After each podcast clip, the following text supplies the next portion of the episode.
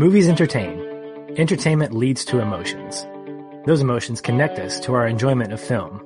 And that is why we exist. To focus on the emotional connection more than the technical merit. Because every movie makes us feel something. Welcome everyone to episode 8 of our monthly Connecting with Classics series, where I, Aaron, and my co-host Don Shanahan of Every Movie Has a Lesson have a conversation about a widely regarded great film from the past. For this month, we've chosen to close out the dog days of summer with a classic worthy of the sweltering heat that August is known for. How very true, Aaron. Sprawling to soak up every grain of North African and Middle Eastern sand, few classic films scorch the silver screen history more than 1962's Lawrence of Arabia. True to our series goal, this is an AFI Top 10 entry, which turns 56 years old this year. The Longest Days of Summer brought out one of the longest films we'll watch for this podcast. If you have yet to watch this, put on your sunblock, grab a camel, pour yourself an umbrella drink, and time yourself for the inevitable bathroom break. If you have seen it and you are and are listening to the show, you made it, you survived. Go to the bathroom quick because you might still need it. And again, as we like to say, spoiler warning, we are a podcast that is best listened to after you've seen the film. So turn us off now and come back later. Aaron, how did you survive with this? What other warnings do you have? Well, I was curious. Do you remember, is this the oldest film we've covered or have we gone for, I guess we've gone further back. I guess Bringing Back Baby would have been before this. Mm-hmm. That- Vertigo the 50s as well? Vertigo was a little bit before this. Yeah. Um, but yeah, no, this is um, definitely the longest. I, I, you're going to mention some other long ones later on. I won't tease that, but Mhm. I know we'll eventually cover some other lengthy films. It's kind of amazing how many there are compared Yes. to these days. So if you look at some of the classics from back in the day, you start to see this running time of two and a half hours plus. And this one, this one was a challenge. I mean, there's a lot of people who have not seen this film because of its runtime, and I'm sure you and I will be sharing our history with it uh, coming up here soon. So, yeah, spoilers. We're going to talk all about it. So, please, if you haven't seen it, go see it and then come or use that as a reason to uh, use us as an excuse to go finally check this out. So, in terms of um, historical background for the film and why this is a classic worth connecting with, really like any big grand histor- historical epic of its day, the way Aaron was alluding to the fact that there was an era for this um, where films left and right were um, longer and a big deal, and, and you were meant to stay at that theater all day. It was your your entertainment experience to make a day to go to the movies. Um, I feel like that was an era where there were less choices. These are the kind of films that You think? yeah, you know, these are the kind of films that would last in the box office for like nine months because there was four other things that came out, not just four other things the next weekend. You know? And there was one screen oh yeah, in I mean, most this- cities if if they Mhm. had a theater. So, yeah, this was this was like what was going to be on your one screen to go see. Oh, I know. And so, for, with that in mind, like today, we just go through this stuff and, and, and absorb and digest content so much faster. And I don't know. Um, I'll talk about it in a little bit where I, I, I long for, I would love to go back in time and experience these days. You know, like we're both very fond of the fact that this film has intermission and music and all that. And we'll get to that in a second. But just, um, the other thing that kind of comes with these uh, big grand historical epics is the stuff we still get to go back for and laugh at, which is historical inaccuracies, broad uses of dramatic license, and character representation issues because the only people who were working back in the day were white Jews and, and other people like that where you just weren't going to have, you know, actors of color or actors of diversity getting to play diverse roles. You're going to dress up stars because stars sold. So Um, wait, you're those- telling me that Alec Guinness is not Arabian? Obi Wan Kenobi's not and actually an Arab? I, you know, I, I might have to check his birth certificate. We might have a president that can help us out with that. But um, as far as I know, it's possible. I caught that and I thought that was hilarious the first time I saw this, and I was like, "Wow, Oh, Alec Guinness is playing Prince Faisal." Hmm, that doesn't Yeah. really. But yet, And I- Omar and- Sharif is in this movie. That see, there, and I hate to call that tokenism. And I mean, he got his Oscar nam- nomination for tokenism, and we've seen this over the course of Hollywood history, where a grand performer of diversity gets a, a meaty, juicy, wonderful part to, you know, uh, like a Yul Brynner, you know, who who gets to come in and play something of some heft and and represent sometimes you know uh, racially and culturally ambiguous figures or, or play multiple. Uh, look, Ben Kingsley, you know, who's played every demographic possible. Gandhi. So, oh, I know. So, I mean, I you can't call those things complete whitewashing when they get to dip their colors into many other places and things like Kingsley does. But but for Alec Guinness, yeah, because even though he puts on this Arabic accent, you like, wait a second, that is Alec Guinness. You know, it, it, it's it is pretty plain to hear. Here's the um, thing I have to say about that real quick before we move forward is I don't want to go into a lengthy conversation about it, but this is a good time to bring it up because wrong response, in my opinion, is to just dismiss these issues because of them occurring in the past, even though now we know this is not a proper way to handle a film. If we saw these issues occurring today, we're more attuned into them. We are more understanding of the cultural climate, and it would be a knock on a film. It but would. While we can call them out and we can acknowledge it as part of what led to the correct way in casting and uh, trying to make some changes in that department in the future, we can't knock this film for being that way. And where I get to the place where I can't knock it is where I look past the race, the background, the diversity, and I go to the performance. Um, because acting is playing pretend. It always is. So how well did these gentlemen or ladies do, do with their part? Uh, how good is Alec Guinness as Prince Faisal? How good is any actor who's make putting themselves out for a challenge to do something?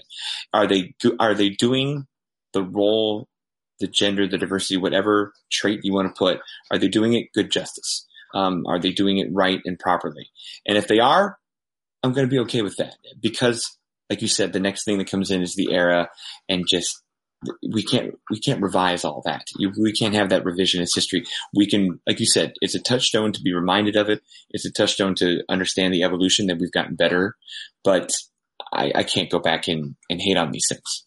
But when it comes to you know, historical historical epics, you know, the inaccuracies are a heavy thing. And if, and I'm not going to fill up this podcast with the Wikipedia page of every little historical inaccuracy of Lawrence of Arabia because there's a ton. You know, T.E. Lawrence was this, T.E. Lawrence was that. Um, it's, I, I, call it par for the course because you take a film like Braveheart, which has plenty of historical inaccuracies, but yet what we're here for because this is drama and because this is fiction and because this is film. Do we have an enriching and entertaining experience that what I like to think and what I hope for out of those kinds of films where the inaccuracies are there is is it an inspiring enough experience to make you go home and learn the real thing?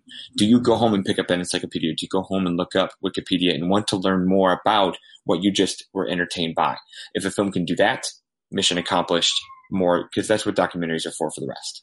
So in terms of providing background where beyond the historical inaccuracies where the film kind of puts itself together. Um, it was filmed across Morocco, Spain, and Jordan with the camel problems galore and a drunk tool on occasion where again, there are ba- behind the scenes stories which will come out in commentaries and in historical, uh, pieces about this film that can kind of give you light on that. Again, I'm not going to fill the Wikipedia page with all that stuff, but, um, the drunk tool story I got a kick out of, which I don't have context for. Really? well, there's some funny stuff in this, and that's because um, Ferrer, one of the actors, uh, is actually he was playing the the Turkish Bey. By I don't know how you pronounce that exactly, but this is a, a Latin actor, Jose Ferrer, and he was known for being uh, a Broadway star at the time, and he was bigger than some of these other actors, and he actually demanded $25,000 to play his part, which ended up only being like five minutes in the movie. Yet his $25,000 was more than Peter O'Toole and Omar Sharif combined earned for this film. And he got that for mm. playing five minutes. Mm-mm-mm. He was initially very unsatisfied and he was frustrated because he had such a small role. But ultimately, he decided to throw himself into it. They added a Porsche onto his $25,000 and ultimately, he said in an interview at the end of his career that if he was to be judged by any one film and one performance, it was the five minutes in this movie. So he got paid, and it turned out to be some of his best work, even though it was kind of a, a lesser role for him. Hey, fake it till you make it, earn it till you burn it. You know. yeah. Um, other than that, um, the, the fun part, because we're going to go back to length here a little bit. In its original cut, this was a 222 minute film uh, that equivalent uh, that is the equivalent of about uh, just short of 25,000 feet of 70 millimeter 70 millimeter film stock, and is a one minute longer film than Gone with the Wind, making it the longest film to ever win the Best Picture Oscar.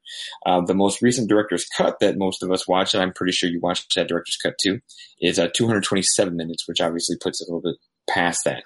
Speaking of that, hopping over into awards, Lawrence of Arabia was nominated for 10 Oscars and won seven at the 35th Annual Academy Awards. It won for Best Picture and for Best Director for David Lean.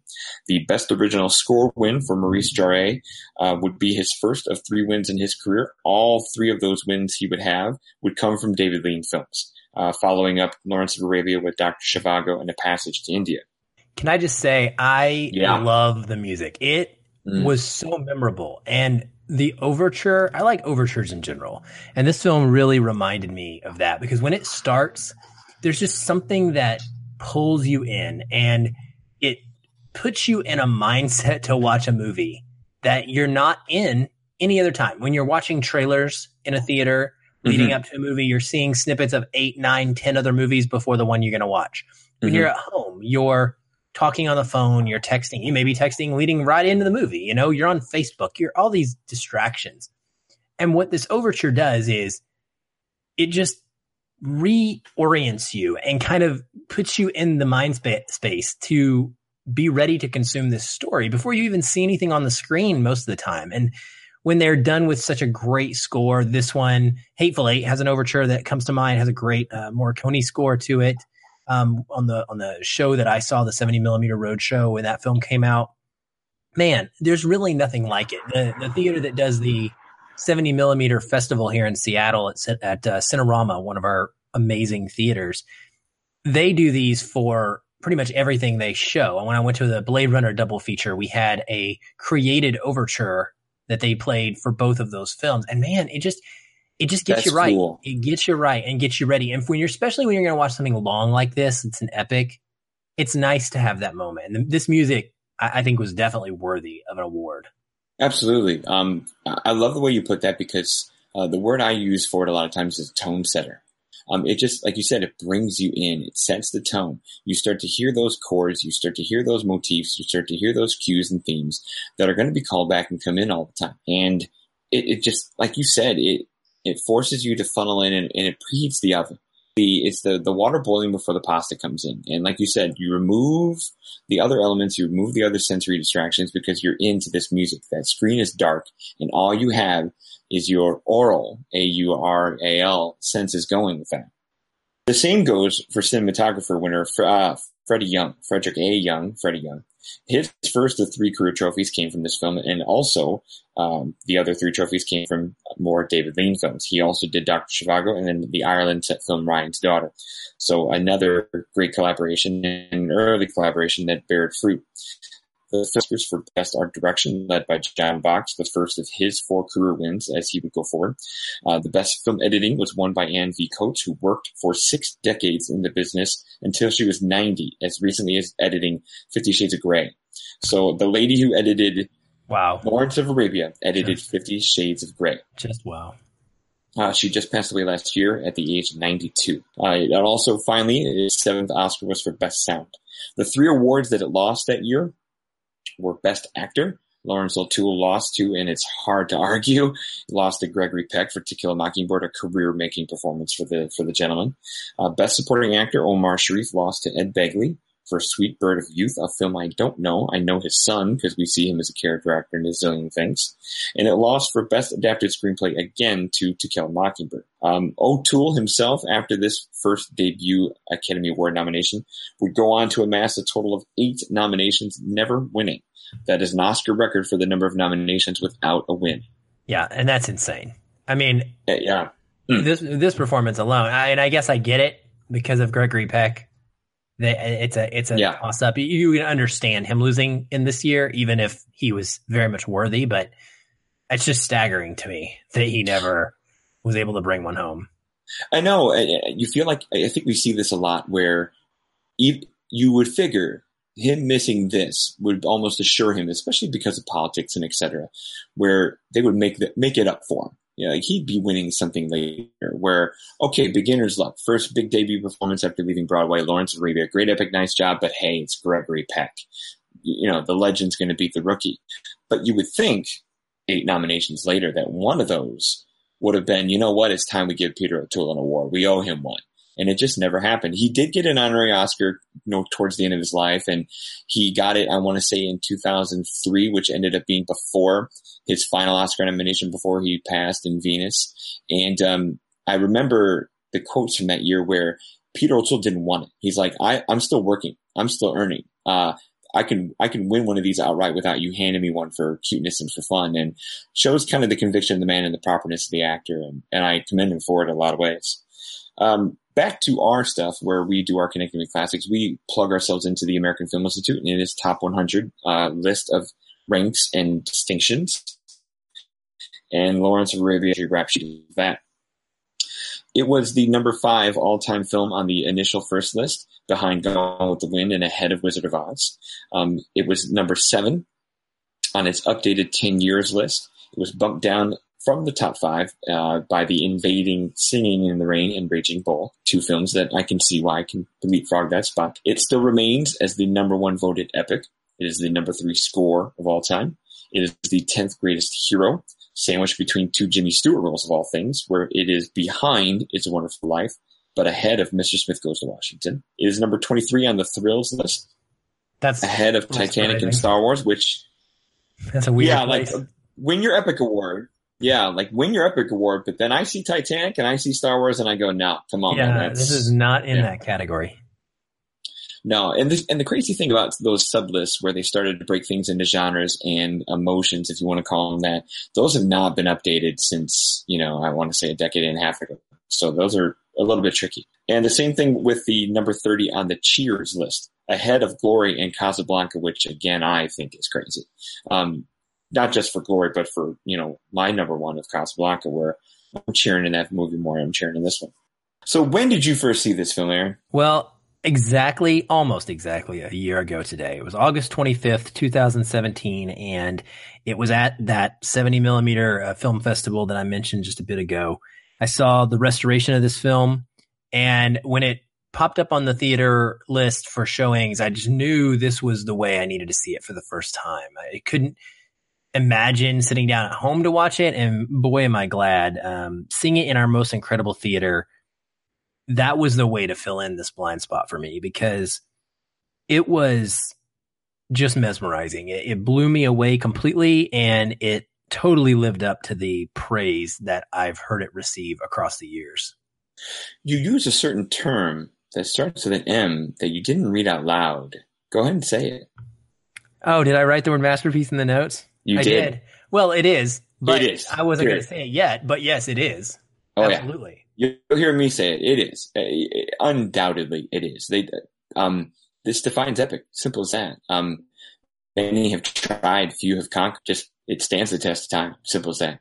What about you? Um, see, I was worse. This was a blind spot for me as well. Um, I didn't see it till last week. Uh, Colossal Blind Spot, one I've been meaning to fix for a very long time. I've owned the DVD for easily a decade, never opened it.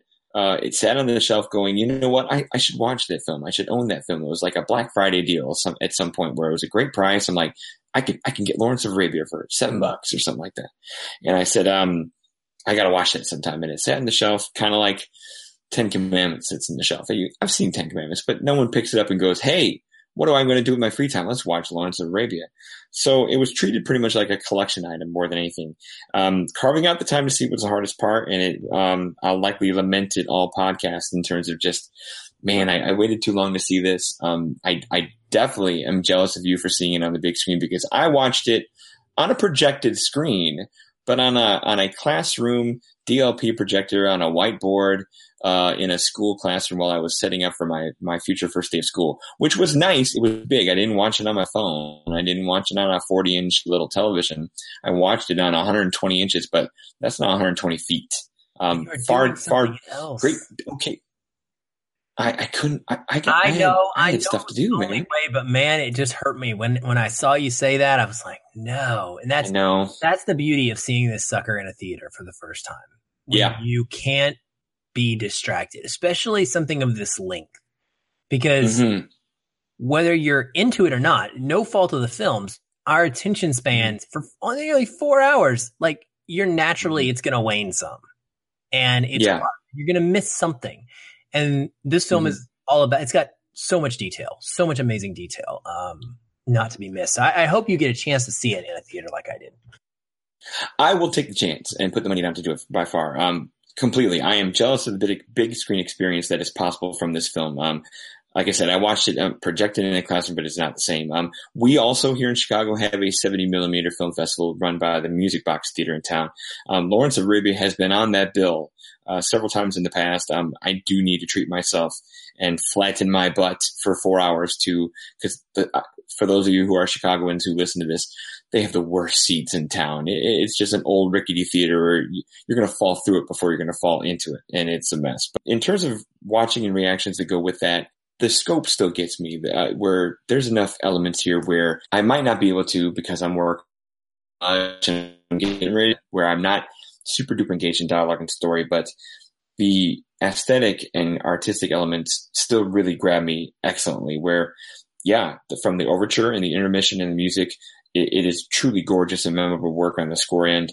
Um, we said it before and I'll say it again. Scores can be such a tone and mood setter and still exist on their own as singular pieces of pure art where when, when it's isolated like that and you're not seeing that played against images on screen, it accentuates and, and increases that art form, which is the music that goes so much with movies that it, like you said, overtures are special and I wish more of them had it. And, um, yeah, I know why they don't do it. You know, you can't put a 200 minute film in the theater and turn it over four times and make money in a multiplex. So I get it, but I miss it. Yeah, absolutely. Up until this second viewing for me, I was pretty certain that The Bridge on the River Kwai was still my favorite David Lean film. And honestly, I guess that it might still be. I haven't seen it in forever, but I grew up with it. It is And- my favorite David Lean as well. Okay, good. Well, so I wouldn't be far off if it was. But the first time that I saw Lawrence of Arabia being that amazing theater experience, the feeling that I walked away with was I loved it because it was a classic and I could sense the enormity of its weight and of its historical significance.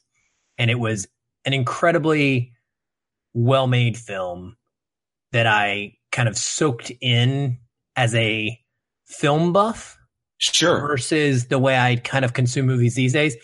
And so this viewing was just as amazing, but it was very different because in my second viewing, I feel like I fell in love with this movie for its story and for the the entirety of the film that it is and not just for its specific elements that are memorable in film history. Um, I think that you know, even despite the three and a half hour runtime, I stay engaged the whole movie. I, I didn't waver at all. I wasn't ready for it to be over. I think that it's a treat every single scene, and it's become one of my favorite films of all time. Um, and you know, it's just kind of fascinating to me because I would have told you that it was one of my favorite films of all time before this viewing, and it was in my top 100 but it was there for a totally different reason. Whereas now it's going to move much higher. And because I have an emotional connection, I feel like with it. Nice. Um, you know, there's so many iconic lines that come from this movie that I didn't know were from this movie until I watched it.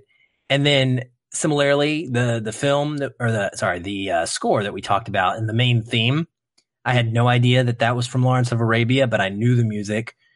The cinematography is incredible. Every shot, every single one is framed with this depth of beauty and attention to detail. And there's so many moments when I could see the effect that this had on future epics, even the Lord of the Rings trilogy, my favorite. Absolutely. Yeah.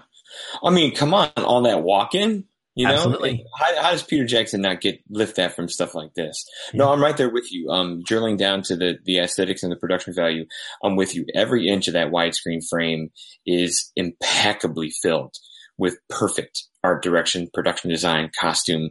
Um, the use of extras is absolutely staggering. Sorry, Christopher Nolan, Dunkirk. That's how you put a thousand men on the screen.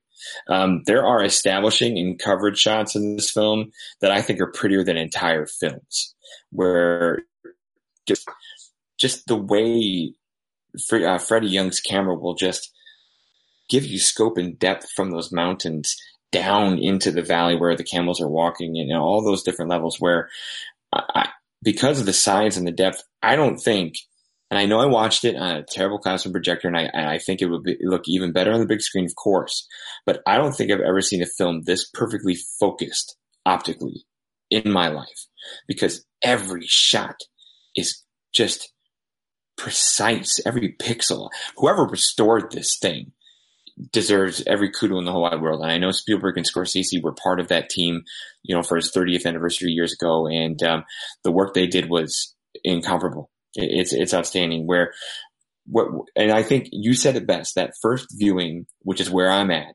is, all about the sweep um, where the sweep and the scope is what grabs you for sure because the production value is is really just half of an epic's sense of sweep and a compelling story is second. And this has a compelling story. I might not have been able to soak up and appreciate all of it to the level that you have. I don't have a super duper personal connection, but what I watched and what I saw is is outstandingly composed. Um, I really enjoyed the uh, kind of the Citizen Kane fashion in which it started, where you know you have this legend of the lead character being discussed after his passing, and how T. E. Lawrence's accomplishments are are completely worldly and impressive, historical accuracies and all. Where this was that case where after I was done watching the movie, I went to Wikipedia and I wanted to know like what was that man really like. But um, but again, I, I, I screwed up. I I used it as background filler. It, it needs a second viewing for me it, it is a recognized five and a recognized masterpiece. But I, I, I look forward to the chance to visit it again, and I will wait with great patience to visit it again on the big screen. Good. I think that that will serve you well, hundred percent, no doubt about that. Um, I want to talk about first this match cut. Okay, as yes, you are not familiar with Lawrence of Arabia and you have not looked up its history, you may not know what a match cut is. But I well, I didn't. I'll just say that straight up. I didn't realize. I knew what this scene was, but I was not aware that this was a thing that had a title, etc. Yeah, so the, I, I, don't know this history either. So I'm I'm indulgent in filling in with you here. This is great. Okay, so what the match cut is is it is a hard cut, and that means is that the image simply changes without a dissolve or a slow fade. A lot of times, that's what we see in films, even when you may not recognize it. It's not super in your face, the dissolve. It's happening there. And it goes between two scenes that are thematically linked, but they're often set in different places and or different times. Um, it was described by Sean Fennessey, editor in chief of uh, The Ringer and uh, host of the Big Picture podcast. He said, when something happens with the forcefulness that a match cut has, it tells us that this is an important moment. And that's very, very true. And where it occurs in Lawrence of Arabia is very, very early in the film. Uh, Lawrence is hanging out and just kind of wistfully wasting time in an officer's lounge or in an office space. And they're talking about sending him off. They're talking about the Arabs and the issues in, in Arabia and maybe someone needs to go. And Dryden says, Lawrence, only two kinds of creatures get fun in the desert Bedouins and gods, and you're neither. Take it from me. For ordinary men, it's a burning, fiery furnace. Lawrence replies, No, Dryden, it's going to be fun. And Dryden says, It is recognized that you have a funny sense of fun. It's a fantastic exchange of dialogue. Um, Claude Rains as Dryden is wonderful. I love me some Claude Rains, as I know you do. Um, and this is such an important moment because we see Lawrence's kind of just I wrote down the words ballsy and brilliant, okay? Because there are times in this movie where he makes the most amazing observations and then suggestions, but he also does things that are completely ridiculously insane and not well thought out. There's no logic to them. There's no safety aspect to them. And he just thought, well, ah, this would be fun to go out in the desert, you know? And like, no, no one else would think it would be fun, but Lawrence is a different creature. And Peter O'Toole plays him that way. He plays him with a very interesting sense of mannerism um, and the way the demeanor that he holds himself. He's different. And anyway, we get back to this this line that Dryden says. He calls the desert a burning fiery furnace. And what happens here is Dryden blows out a plume of smoke in a match, a literal match cut that Lawrence is holding. The camera zooms in on Lawrence's face as he stares at the flame still burning on the tip of the match. Then we get silence for several seconds, and it's only broken up by Lawrence's breath as he finishes blowing out that match. It's beautifully shot. Immediately, the scene changes to the burning orange sun rising over the endless desert, which is where the rest of our film is mostly going to unfold. So, in all senses of the world, this is a literal match cut. I mean, the first and the most important, it involves a match and it involves a fiery scenery change. Michael Jablow, who is the uh, head of editing uh, at the AFI Conservatory, actually said it makes the jump from the small story of Lawrence, who is a small bureaucrat, to the mythic Lawrence of Arabia.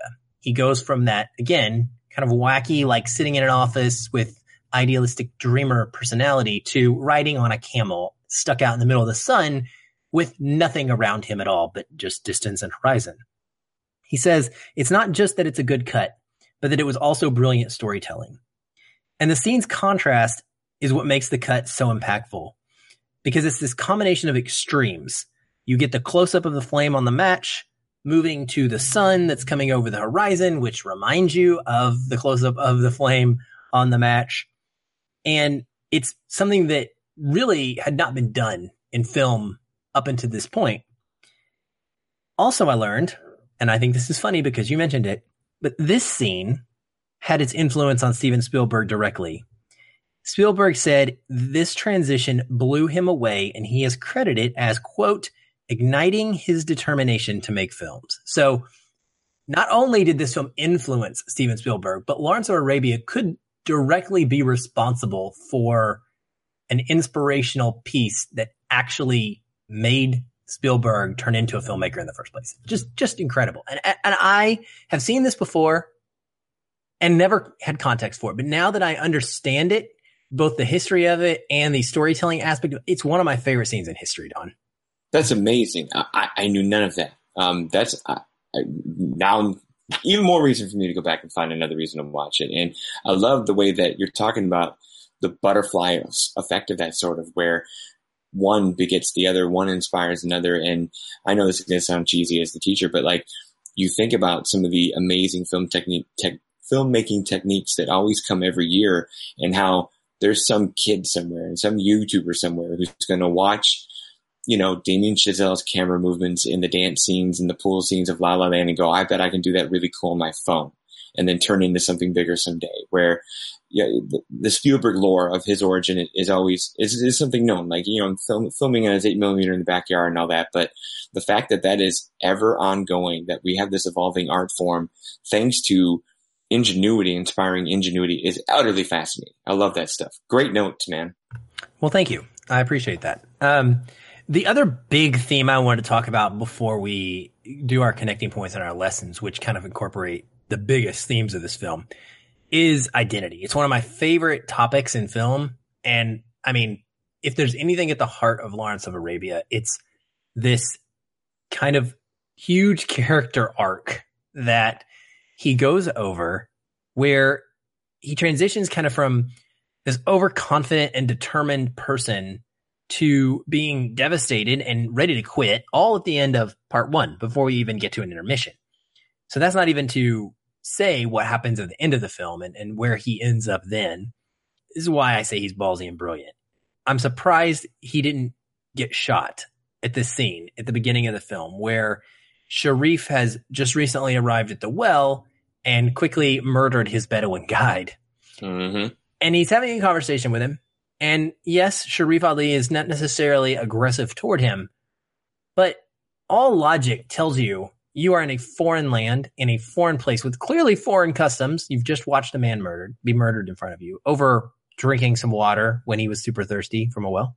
And Lawrence says, My name is, he gets asked his name, right, by Sharif Ali, but he refuses to give it. He's mm-hmm. stubborn. One of the first scenes of him being stubborn, uh, one of many. He says, My name is for my friend. Ali just starts to walk away, but he continues. He says, None of my friends is a murderer. Sharif Ali, so long as the Arabs fight tribe against tribe, so long will they be a little people, a silly people, greedy, barbarous, and cruel, as you are. Now, I wouldn't say that, Don. right? No. No, no, no. I don't say that to the guy who just killed the other guy. I don't either. No. And and so Lawrence does, and this is a big part of his personality. And I think for me, watching his character arc, he goes from that to an entirely different person. And this is what makes the O'Toole performance incredible is he becomes this disheveled person, this mm-hmm. shell of a man who who no longer believes he has the he loses his idealism in right. so many ways uh, for everybody, for the Arabs and for the British, because he starts off British, but he has such a passion for the Arab people. He got stuck in this desk job but then he gets the ability to go explore the desert and that's where he gets to experience all of this growth as a person. And i love that a big part of his initial identity is also nonviolence and kind of a desire for diplomacy. He tries very hard to push those things. But then as the film progresses multiple times his identity changes because he's forced to act against this and other multiple other personal beliefs. And it really does affect him um, leading up to one of the major scenes that I'm going to talk about in my my lesson and takeaway for this film. But his belief in himself also leads to numerous acts of hubris that ultimately result in what? Was he successful in anything at all? And that's kind of the interesting question I end this film with is that he goes through this major identity change.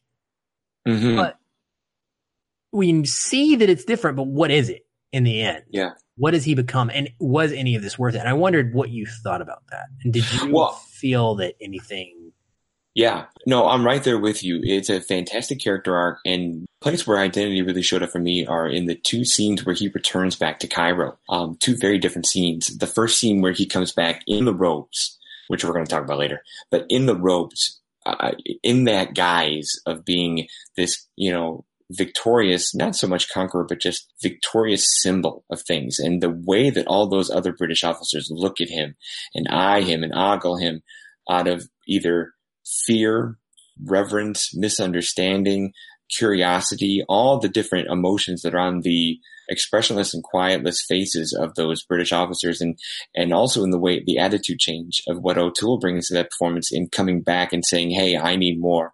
This can work. This can be done. All the military angles of where that goes and how dry Dryden's kind of feeling. That return scene is, is a piece of that arc and it's awesome. The other part that I feel like you're saying kind of brings it to a close or has some antithesis to it is when he puts that uniform back on um, in, in like that defeated, disheveled self, you know, and how, how fit.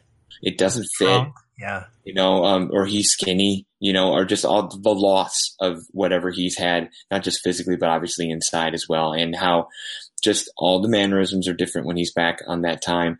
All the different, um, goals are different. The attitude is different. And that whole when you put all of that together, from the dreamer at the desk job, the, the, the cocky guy in the field, the victorious titan of sorts, and then back to the shell of himself, man, I'm with you. There are few greater character arcs than that in in one given film, and to and to have that be done and delivered by uh, a virtual rookie and newcomer is amazing, absolutely right, amazing. Yeah, I think that's a big part of it, you know, and it's just it's just crazy. I mean, there's so many ways in which he he changes, going from the end of part one where he's absolutely confident he's going to ride across the Sinai Desert like an idiot, uh, mm-hmm. uh, be, and he promises he's so sure he promises them all of this money and all of this uh, this equipment, and then at the end of the film, when something similar is happening, he just says, "There is it's not you're not going to do it, are you?" Like he he calls him out. He knows he and he's he's defeated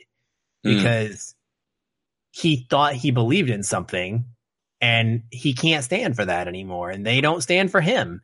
And it's like who is he? If he's not arab and he's not british like what what is lawrence at this point? Right. Uh, and that um furthermore in that torture and beating scene where he thinks he can pretend to be an arab and he so clearly is not. And even, even his captors get to that point where let's make a let's make an example even if no one watches make an example to even his own soul of what what he really does truly mean you know, large or small in the scale of all that. And I know that goes towards my lesson later where I talk about extraordinary versus ordinary. But, but like you said, the arc here is, is tremendous. All right. Well, let's move into our connecting point. Um, we mm-hmm. will just go ahead and say we've picked the same one. so that was cool. Uh, it happens sometimes. Yeah. And the scene that we both connected with is Lawrence saving Gasim and then earning those robes that you just mentioned. Oh yeah. So the scene is set by them crossing the Nafud Desert, um, which is considered impassable even by the Bedouins at this time. They travel day and night on the last stage of, of their water reserves, and one of Ali's men that's been with them, Gasim, succumbs to fatigue and falls off his camel unnoticed during the night. And when Lawrence discovers him missing, he immediately, without hesitation, he turns back and goes to rescue Gasim. Mm-hmm. And we're talking about where they, you know, in two days, this camels and them are going to run out of water and gas and supplies. Where, in essentially, it's possibly a, a, fool's mission and a suicide mission to even consider going back and wasting that amount of time when they when they did their job and they can make it. And my goodness, in those scenes, you can feel the heat and desolation. There's an amazing, and it it it, it swells to the discovery shot where there's this amazing just silhouette coming through the heat blur off the desert from the far off zoom and it's gorgeous and the music swells up. The camel starts to walk faster and it's just, you know, the the moment starts to peak and starts to get there and even and, and they're not out of the woods yet you know that um that the the rescue part to find the two men is one part but then to come rolling back in to the village and find you know and find Ali and the men where that that rescue return is is it's a level of when he makes back in it, it is a victory against doubt and a little bit of marginal racism where it's like, oh, that, that foolhardy, you know, British man can't do that. No way. You know, so when he comes rolling in like that, man. Yeah. I mean, I, I really connected with it because I just feel like it was a huge act of potential self sacrifice because he easily could have killed him. I mean, he is just stupidity, honestly, to the max at this point. I mean, he is risking his own life for a very low chance of that he could save Gasim. Now he does, and that's amazing, but he doesn't do it to win favor, and he doesn't nope. do it to show off or to be the white savior, so to speak. He mm-hmm. does it mm-hmm. because of his character, and because he is a he saw a man that needed help, and he believed that he could provide it, and for him, that was all that mattered. And and it is. I love that you mentioned the marginal racism towards him in the yeah. shop that he could potentially do this. It's a lack of seeing race in him that is something we should be even to this day able to pull out of this film and just champion and be like, man, wow. You know, he he's right there in it. He's not trying to separate. He's trying to bring together. And Absolutely. this was a big part of that. And and come on, man, he rides that camel like a effing boss. Oh, dude, I'm a sucker for anytime the camels are in this film. Honestly, I love it. I love camel shots.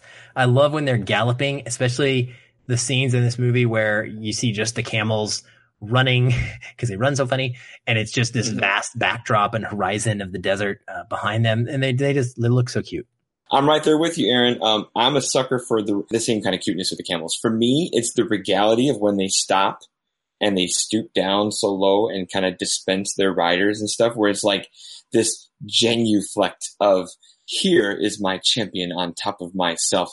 See this man coming off me victorious. And I, I like the way they dump off their people. Uh, but back to the moment.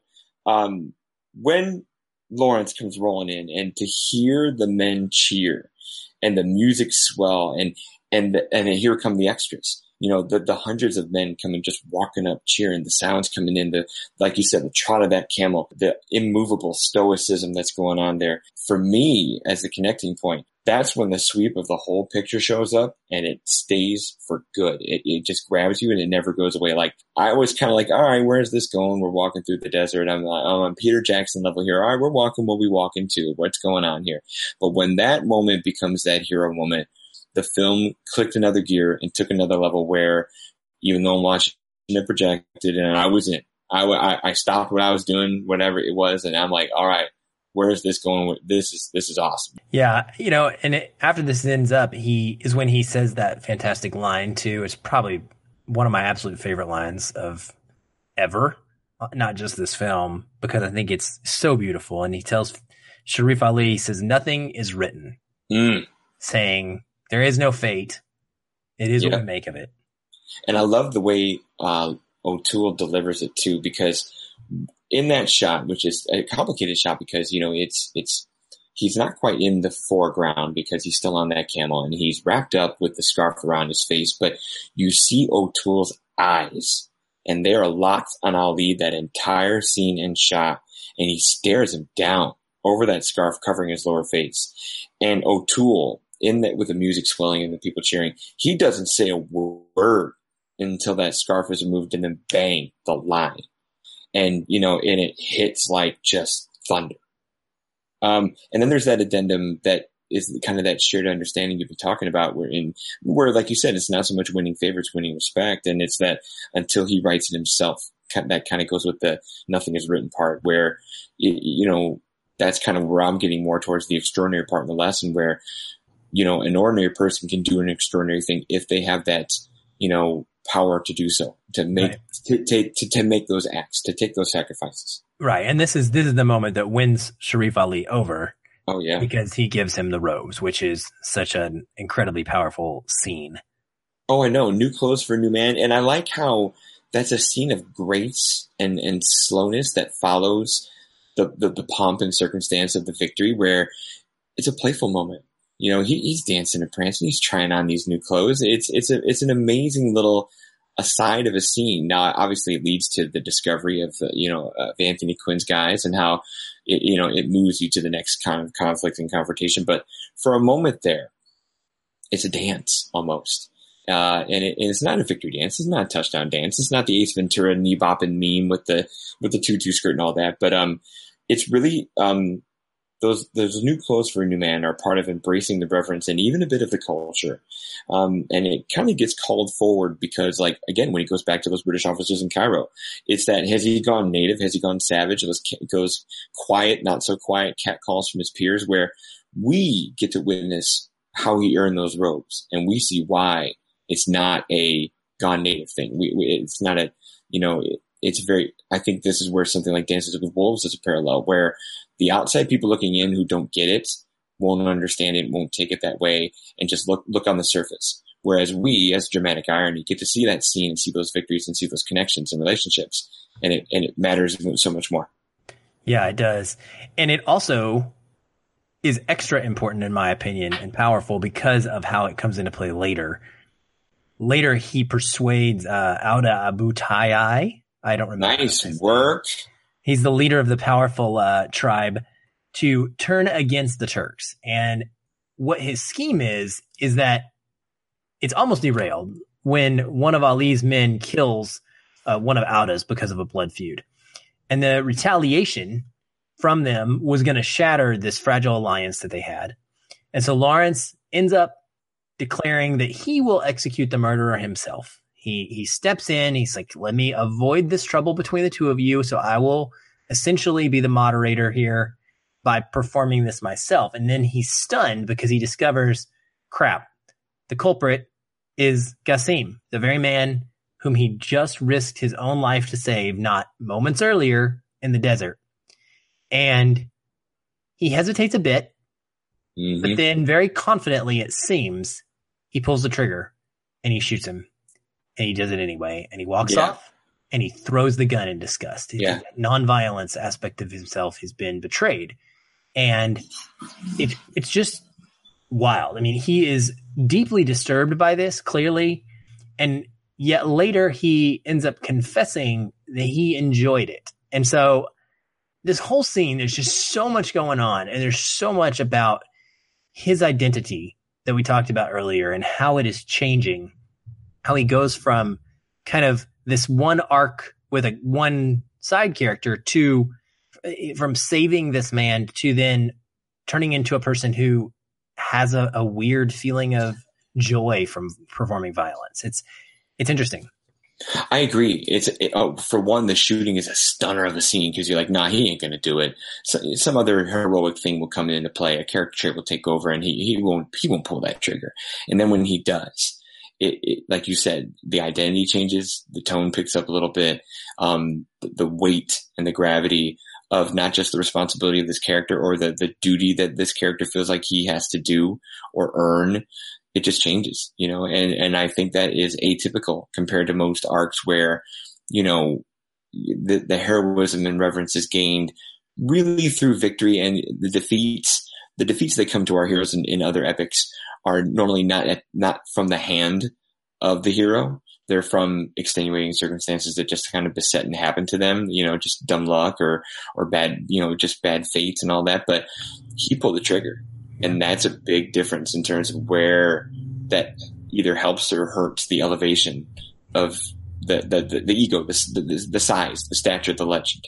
Well, let's go ahead and roll into our, our takeaways or our lessons. Uh, every movie has a lesson style, and I'll let you go first with that. You bet. Um, for me, I like the dichotomy going on throughout the descriptions and even the self descriptions that uh, T.E. Lawrence says of himself through O'Toole.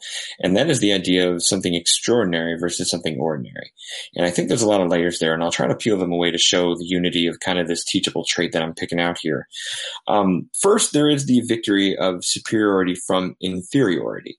Um, some of that is a little bit of borderline imperialism, colonialism, a little bit of white savior in a way where, you know, the only way to, and this is a line from the film, the only way to be anything and do anything is to kind of be the dominant conquering European dealing with tribal leaders and non-Christians and all these little savages and heathens, or at least people that, you know, are thought of as being that. So some of that is the hubris aspect of it, where the, the extraordinary part is, is, is a mental thing that they, that a character such as T. Lawrence would think he has, even though we really know that he by he on his own would be the inferior one in this situation. I, I, think this would call back, like you said, to you know when he first meets Ali. Like in that situation, he's the inferior one, yet makes it out with you know by the skin of his teeth in that kind of way. At the same time, despite making that next level of being a little bit of extraordinary because of his acts and all that, he still can't have all that he wants, which is not unlike everyone else embroiled in the conflict, where they all want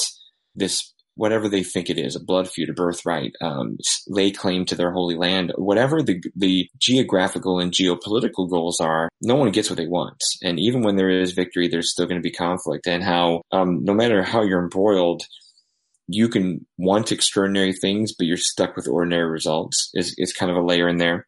And some of that tiptoes us closer and closer to that kind of destiny angle that is that is bigger and, at play with the T.E. Lawrence situation here, because T.E.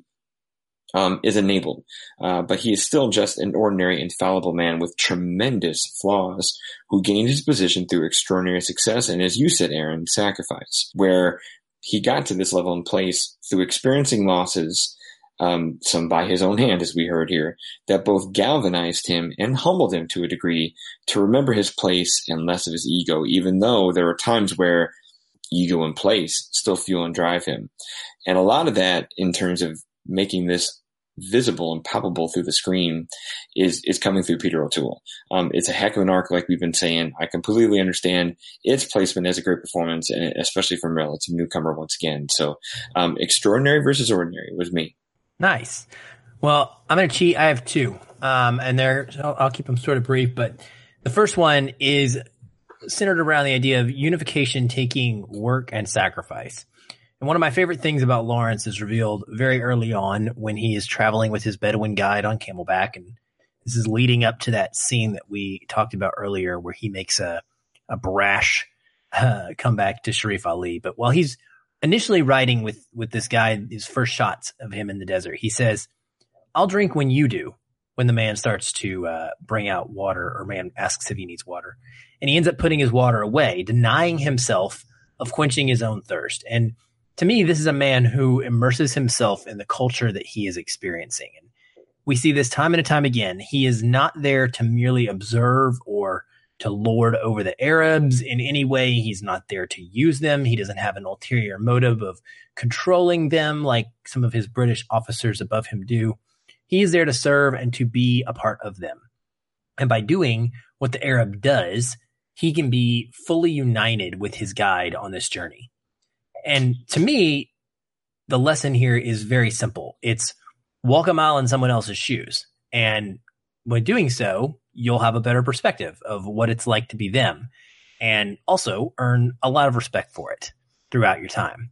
And I see this through Lawrence's actions, you know, multiple times in the film. And I just feel like this is why they take to him. This is why they embrace him so much. This is why he is successful when he is successful to some extent. Mm-hmm. Um, my second lesson is this control your emotions. Even Lawrence makes bad decisions. And when his army sees a column of retreating Turkish soldiers who've just massacred the residents of Tafas, this is in the second half of the film. One of the men that's with him demands no prisoners. He's standing out front. He raises his sword. Lawrence hesitates, but the man ends up charging off against the Turks alone. Amazing scene. It does, and he's quickly killed. But Lawrence is rattled by this, takes up the dead man's battle cry, clearly feeling very swept away by this desire for revenge. And the result is an absolute and utter slaughter of which Lawrence participates, but completely regrets after mm-hmm. the fact and is chastised for it by people that previously respect. And this to me is pretty much the culmination of his transformation in the film from pacifist to essentially just another violent Arab or yeah. just another violent Briton or just another violent Turk or uh yeah, Turk. He ends up going with the Arabs and setting up this council to administer the city of I think it's is it Damascus? It is Damascus. But the tribesmen are not up to this task. And this is why I wanted to bring this up now because it is the beautiful, beautiful comparison to that first moment with Sharif Ali, where he tells him that you've got to work together. If Arab is killing Arab, it's never going to happen. What do we see here? Despite his efforts, they do nothing but bicker. And unable to maintain the public utilities, they soon disband. They abandon the city. It falls into ruin and fire. The British get to take it over. And I love it. I love it. I love it. I love yeah. it because so much of this is about controlling your emotions. It's about Lawrence in that moment of rage, taking on the Turks and betraying his character. And it's about controlling your emotions for the Arabs who, despite supposedly getting what they want in the taking of this city, are undone by their inability to unify together. Yep. When it actually matters most, right? They're able to do it when they're fighting, but they're not able to do it when they have a common enemy, but not when there is no enemy, essentially. And gosh, the, it's just, it's brilliant. It's, it's such a great lesson. It's seeing it happen reminds us of the consequences of these things and why we have to be careful of of making these same mistakes. So those oh, were my lessons. I'm with you. Um, the parallels that you're talking about, where this this geopolitical situation has replayed itself in history, not just in T. Lawrence, not just in 1962. We're still there, where this stuff happened, where, like you said, uh, smart, strength is undone by lack of coordination and communication, and it, and, and character and, and, and emotions where we can be as as true and and I don't know proper as we think we are, but we're still humans. And it, it all boils down to how you hold your temper or hold your emotions. I think we have a leader in office that's not really great at that on Twitter. And great example, like Cooler Heads Prevail is a place where that's something that goes to. And I really like the way you broke that down. That's really fantastic. Well, thank you. You're welcome. Um, with that, we're going to wrap up on a, on a positive note because I got some praise. So, Don, where can people find you on social media if they want to engage with you further or find some of your writing? Uh, look up the search term Every Movie Has a Lesson. That's everymoviehasalesson.com. You'll use that term to find me on Twitter and on Facebook. And uh, I'm happy to report I'm a brand new inductee into the Online Film Critics Society. Um, they are a Rotten Tomatoes approved group. Maybe there's a chance I can make it on there someday. So I'm crossing my fingers for that. But uh, every movie has a lesson. All right. And what do we have coming up next month?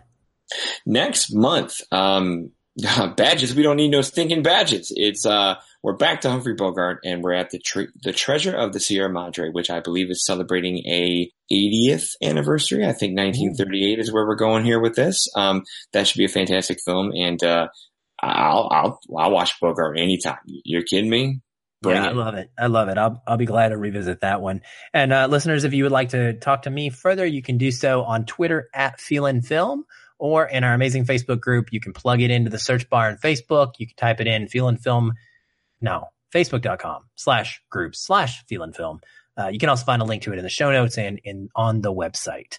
And we would love to have you come be a part of that and talk movies with us every day, all day long we had a great time, Don. This was good. I'm glad that you got to uh, revisit it, and uh, I'll be looking forward to next week. Thank you for listening. As always, stay positive and keep feeling film.